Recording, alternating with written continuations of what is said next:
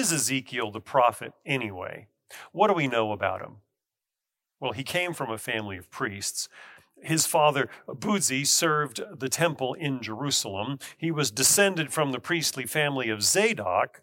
So Ezekiel has the unique background of being both prophet and priest, sort of.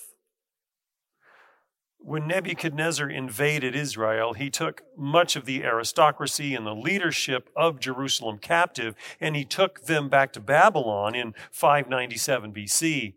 And that was to keep Israel from rising up and rebelling against him again.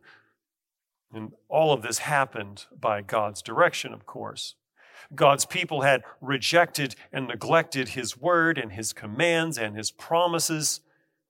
They had even set up idols inside of Jerusalem's temple. So a time of punishment was upon them. Ezekiel had very likely been in training for the priesthood, as he was from a priest's family. He was probably close to being finished with seminary, as it were, when the Babylonian army came knocking. And so now he has an identity crisis. There's no temple to serve because he's no longer in Jerusalem. He is married, but we know almost nothing about his wife. And once he's called by God into service as a prophet, he spends at least 22 years prophesying. And he isn't called into the prophetic office until he's 30 the age at which priests and rabbis and prophets typically began their service. His ministry has two main periods. He spends the first part of it trying to call Israel to repentance from their sin, back to trusting in the Lord.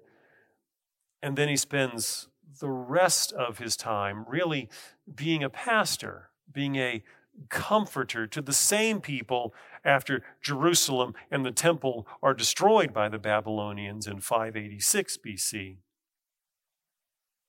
So, what you see throughout the book of Ezekiel, then, if you look at the parts where he writes about himself, is a real person with real concerns and real issues and a real love for the people that he serves. It's certainly not easy, this prophet gig because he's rejected, he's made fun of, he's ignored. Because the people of Jerusalem, they, they just can't believe this is happening to them. And the easiest target for their anger is the one who says, I bring God's word to you. Through all the questions, through all of the anger, through all of the rejection, Ezekiel remains faithful.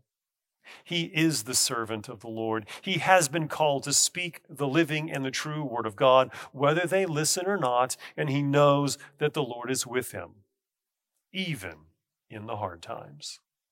What do you value? At Concordia University, Nebraska, we value the equipping of church workers for lives of service to both church and world. In a culture where our faith can often be met with derision, our world needs ardent Christian leaders to rise to the helm and steer the next generation of Christ followers into new territory. You have the God given gifts, we have the tools to uncover and develop them.